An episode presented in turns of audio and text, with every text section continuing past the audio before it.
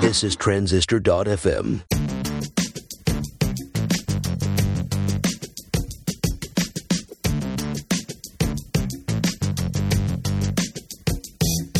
Hey, it's time for another episode of Product People. This episode features advice from Patio 11, John Saddington, Spencer Fry, Dan Norris, and David Heinemeier Hansson. And it also features some cameos by Tim Smith, Adam Clark, and Chris Enns on their intellectual radio program. But before we get to the show, I've got to thank my great sponsors. Are you creating an application that needs charts or a dashboard? Fusion Charts is a JavaScript charting solution trusted by developers around the world. They have tons of interactive and animated charts with advanced features like tooltips, drill down, chart export, and zoom. Their charts also work across PCs, Macs, iPads, iPhones, and Android devices. You can download a free trial at fusioncharts.com. And my friends at Sprintly have agile project management software that's perfect for teams of three or more people. It's the easiest way for managers and developers to track the software development process. You and your team can try Sprintly for free. Go to www.sprint.ly and once you sign up for a billing plan, use the coupon code ProductPeopleTV2013 to get 10% off. And later in the show, I talk about a special listener survey. You can find that at productpeople.tv slash goals.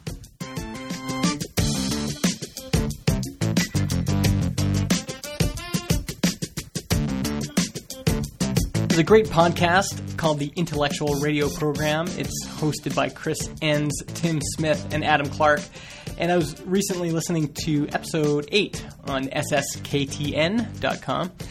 And right near the end, Chris has this beautifully honest moment where he describes the frustration I think a lot of us feel when it comes to building our own products. What happens then when you that's that's great and that sounds awesome.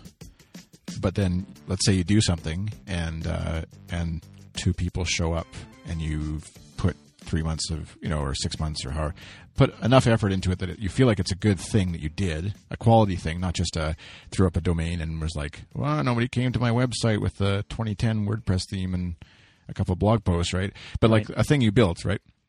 Um, how long do you keep kicking that horse for one but then also you know in the interim you're waiting for the the if you build it they will come crowd to catch up to that how long do you sort of hang on to that and and you always hear the success stories right and it, you don't see the years of waiting and hard work that it took to get to that point His co host, Adam Clark, pipes in and brings up the topic we're going to discuss today. I think it completely depends on what your goal is for a project.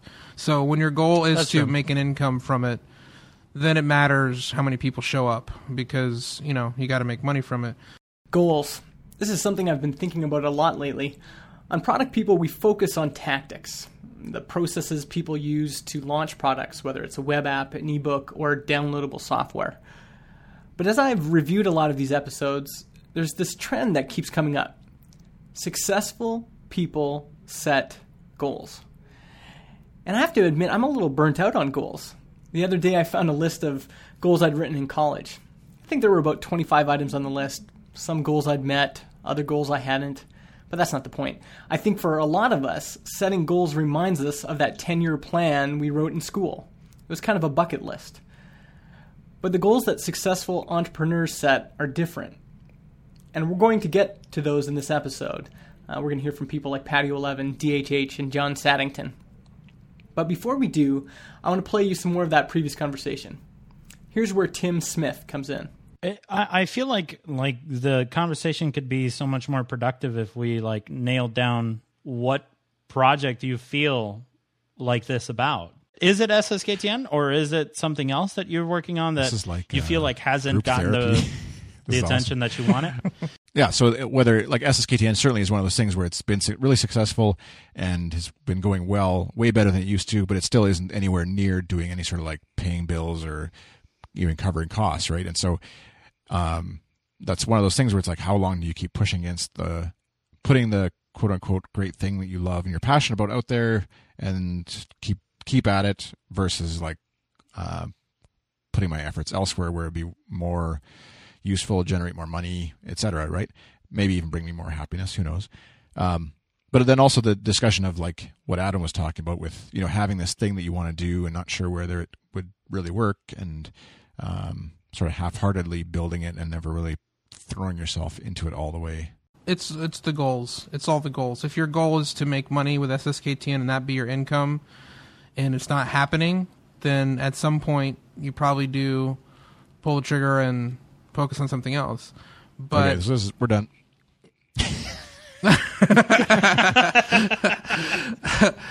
Such a good conversation. I think anyone who's ever worked on their own thing, uh, their own product, and have hoped that they could make money from it have felt that way, the same way that Chris feels. Like, is this gaining traction? Am I going to, you know, is it ever going to become kind of fully realized? Am I going to earn a living from this? How long do I keep pushing up against this thing? So, the first thing I noticed is that successful product people set limits. They give themselves time limits for their projects. And here's a good example from Patio 11.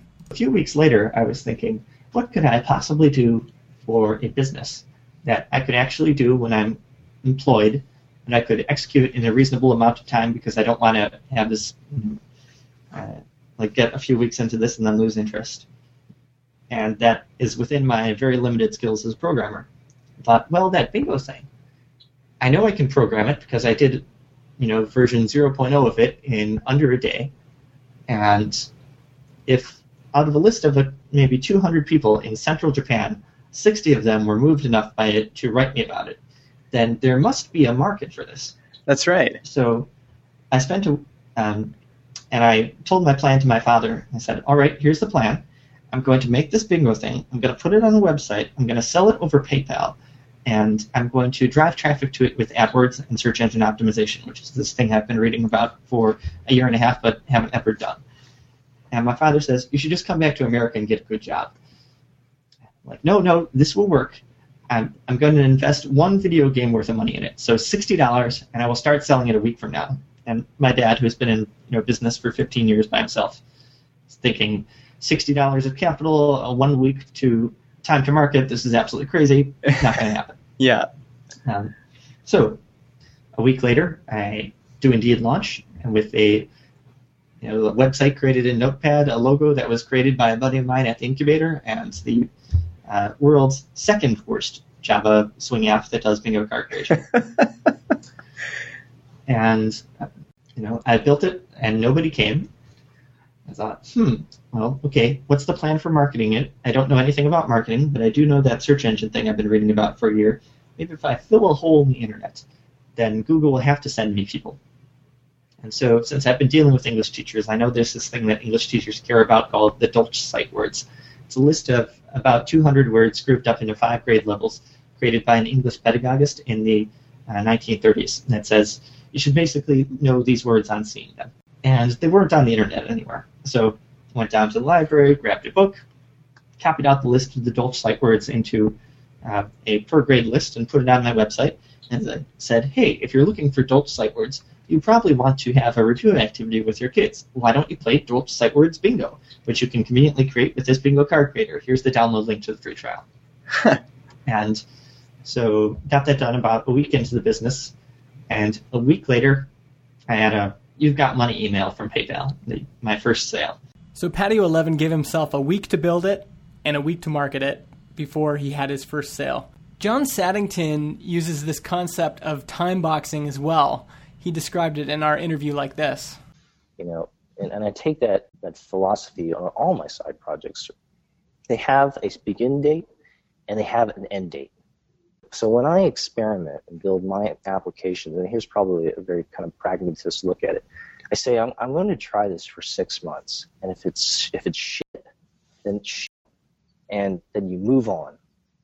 And if I can achieve a certain level of metrics within those six months, I call that a success. It might not be financial. It might just be a product. It might just be kind of a marketing play. It might just be brand awareness. I, I don't know, but I declare that and say this is what, what I'm gunning after. So So then I can I can relieve myself of those applications and those side projects without a lot of emotional baggage. You know, when I when I first created like uh, the World of Warcraft dating website, which was was was kind of like the soup de jour back then in 2000, I guess eight. You know, uh, eHarmony was really picking up. Um, Plenty of Fish had just like just like opened up and said, you know, it was like one guy and, and like two part-time sysadmins who were making like 30 million a, a month or something, and it was just it was blown up. So I was just like, well, I was, I was a senior engineer at Dell at the time, and I was building their enterprise app, and I was like, well, I'm just going to try this, and for six months, I'm going to build an, a, a, a kind of a social network dating website, and if in six months it sucks, I'm going to close it. But in six months, if it reaches X amount of um, interest or, or users and maybe even some revenue, then I'm going to start looking for a buyer because I'm not interested. Like my legacy doesn't need to be about World of Warcraft and dating. Like, yeah. So for, for, for me to be very so clear in my own you know head and even in my heart, then when I get to that six month period, I can make very clear decisions about where the project should go. Probably one of my problems is that I don't say, you know, I'll try things, but I won't have a start and end date, and I won't have any kind of idea, like you said. So in six months, what do I expect to happen? What's going to be, if what's the benchmark that I have to hit? And I think that's actually really good advice to to say let's let's you know put a time box around this and say where are we going to be and if we're not there then let's move on okay but what does this look like in practice David Heinemeier Hansson of 37 Signals has this great story about him setting this goal for car racing to reach the 24 hours of Le Mans in France. And he talks about his process in achieving that goal, and then he applies it to business. And throughout the whole thing, I, ha- I had this dream in mind that I wanted to go to the 24 hours of Le Mans. Um, to me, that's always been the just the greatest motor racing event in the world. And uh, I had plenty of role model in the, the Danish driver Tom Kristensen, who now won Le Mans nine times, um, way more than any other driver in the history of the Le Mans motor race in the uh, very long history of the Le Mans motor race has ever won the race. So um, that provided the motivation to to have that as an end goal. So by the time I got serious about racing, I just basically plotted out a path. How do I get from where I am now to being at the grid at Le Mans? And that entailed going through a number of different series and climbing up through the classes and climbing up through the cars and so forth. And I think that that part, for me, is certainly transferable. Um, I set out sort of once I got into something, for example, with Rails. Um, once I knew that there was something there, once I knew that I was having so much more fun making web applications with Ruby on Rails than I ever had with PHP or Java or any of the other tools that I've been making, I kind of set out that like other people should be part of that. They should they should share that. So um, I took that seriously. I, I took it seriously that I wanted to basically spread the wealth of what is the wonders of the Ruby programming language to to as many people as I possibly could. And um, I think that's that's very similar to sort of climbing that ladder system. It's like first it's just get a few early adopters and, and you get other people involved and interested in helping building the, the framework and and so forth. And and then you you roll it one step at a time from there. You get to 1.0 and, and you do a good marketing site for it and, and, you do some promotion with videos and so forth. And um, that's all part of sort of that ladder. Um, and as it goes to business, it's kind of the same thing that uh, once we knew we had something with Basecamp, um, sort of charting a path of always having some goal in mind. Oh, we want to get to this. We want to get to so and so many customers. We want to. We have this vision for the product that we want to get to it's it's quite similar. So we have a couple of principles here now. Uh, John Saddington says, give yourself a time limit, time box it. Say, okay, in six months, this is what I want to achieve. And David Heinemeier Hansson talks about setting the goal and then working your way backwards, deciding what is the ladder I need to climb to achieve that goal. But what about Chris's earlier question about throwing in the towel? When do you know it's the right time to throw in the towel? Here's Spencer Fry of Uncover's take on that. You know, throwing the towel is something that I don't like doing. um, that, and that's one of the reasons why I choose the bootstrap because I feel like if I did have investors and I did raise a million dollars, um, you know, pre uh, product market fit, then you basically have to throw in the towel a lot sooner because you you know you raise for 12 to 18 months, and if the product's not going how it is how how it should go, then you kind of have to give up. But um, the nice thing about bootstrapping is like with enough TLC and enough time, you can kind of tend to overcome challenges the challenges of like user growth, mm-hmm. uh, and you can sort of figure it out eventually um, if you stick with it. So yeah, I don't really like giving, you know, throwing in the towel personally. But. Well, and it, have you had some projects that you started that you've decided to not continue? Um, I I have had some small things. I think so. Uncover actually, it's interesting because the Uncover from 2012 was we kind of we sold it, but for like a couple thousand dollars. It was kind of like a thing we were planning on shutting down, and a buddy was like, "I'll take it." Um, but we had started as like a hiring app because both Mike, my co-founder, and I wanted to do something in the HR space, and we wanted to focus around kind of the employees. And while I was learning to code in 2012, um, I learned to code while building like a hire tracking software.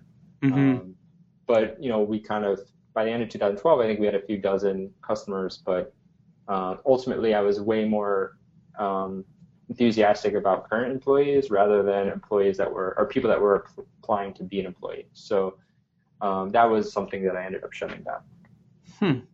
And I think it was more it was more because it wasn't I wasn't passionate about it, and it was more of like a learning exercise to learn to code rather than kind of like um, what I saw was a business opportunity. Yeah. On the other hand, Dan Norris of Informly learned the hard way what happens when you don't throw in the towel soon enough. So, uh, like you said in part one, um, you, you basically gave yourself a year to build this other product called Informly. You're running out of time. You're at the end of the year.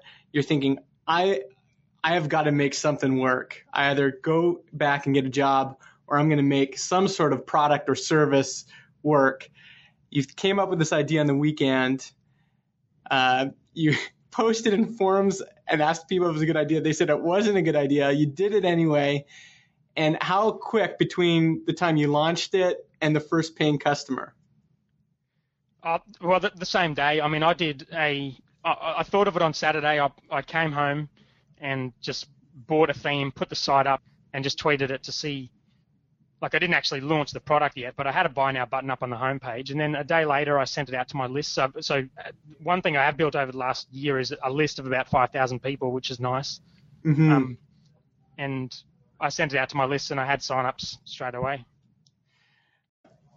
So now, let's say you're giving advice to someone else, and I mean you're still early on, but you've you've had you do have experience in the sense that you you were kind of aggressively pursuing this for a year. You built this product, you built a mailing list, you did all the content marketing, you did all that stuff. And so you've had that experience, and now in the last couple weeks, you've got this new experience. So based on all of that, if someone came to you and said, you know, I'm thinking about this product, I, I want to try to validate it before I build it, what would you say to them? Regardless of what sort of product it is, go out and work out how to solve it for someone and get them to pay you for it. So I, I probably could have done this with Informly. I could have gone out and said, look, you've got a whole bunch of complicated analytics. I'll come to your business one day a week and I'll pull it all together and I'll give you a report and you can pay me 50 bucks or 500 bucks or something. Um, and that's that's 100x better than asking someone if the idea is good. So I, I think I think like incubators and co-working spaces have to have a rule where you can't get in there unless you've got a customer. And they say, okay, I want to work there. Well, cool. Have you got a customer? No. All right, we'll go get a customer. Come back, and then you can work here. Do the best practice and implement it. Stop talking about it, and then decide based on what people's actions are. You know, well, this this reminds me of um, Derek Sivers has this great video called uh, Start Now, No Funding Needed. And he kind of describes that exact process you just described, which is, you know, if you have an idea for something, go to one person and see if you can convince them to pay you for it. And if they pay you for it, and you can get another person to pay you for it and another person. Keep doing that until it's so painful that you need to write software to uh, you know kind of automate those manual things that you're doing. In his book, Anything You Want, Derek Sivers also has a section called If It's Not a Hit, Switch. Here's an excerpt from that book. We've all heard about the importance of persistence, but I had misunderstood. Success comes from persistently improving and inventing, not persistently doing what's not working. We all have lots of ideas, creations, and projects. When you present one to the world and it's not a hit, don't keep pushing it as is. Instead, get back to improving and inventing. So here's the pattern I'm seeing. If we're going to build products that we want to earn money from, we're going to need to get a lot of things right product market fit, pricing, we're going to need to build it, etc. But overarching all of that is this need to set clear expectations. What is your goal for this project? And really, to be held accountable to that goal, we need to set a time limit.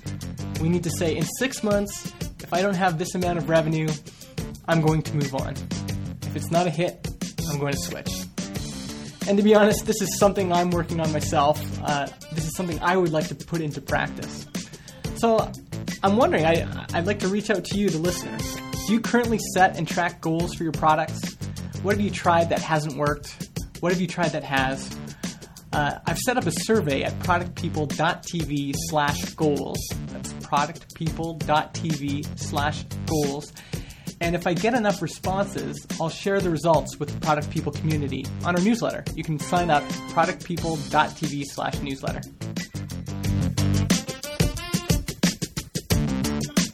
Thanks to all the people who have reached out via email and Twitter these past couple weeks and uh, just thanked me for the show and encouraged me. That means a lot. You can get to me on Twitter at MIJustin, or you can follow the show on Twitter too. It's at Product People TV.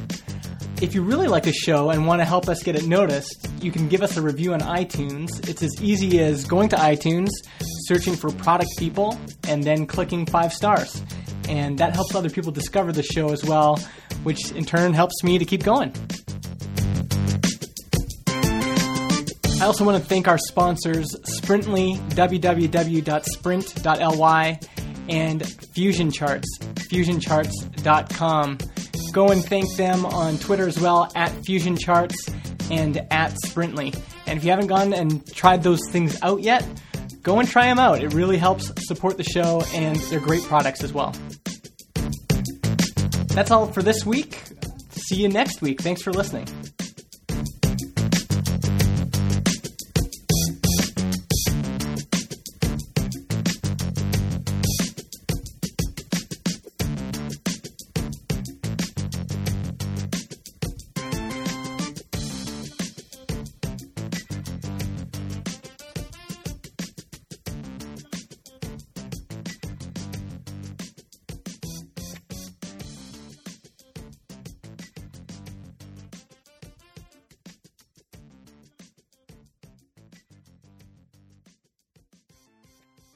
Podcast hosting is provided by Transistor.fm. They host our MP3 files, generate our RSS feed, provide us with analytics, and help us distribute the show to Spotify, Apple Podcasts, and more. If you want to start your own podcast or you want to switch to Transistor, go to transistor.fm slash Justin and get 15% off your first year.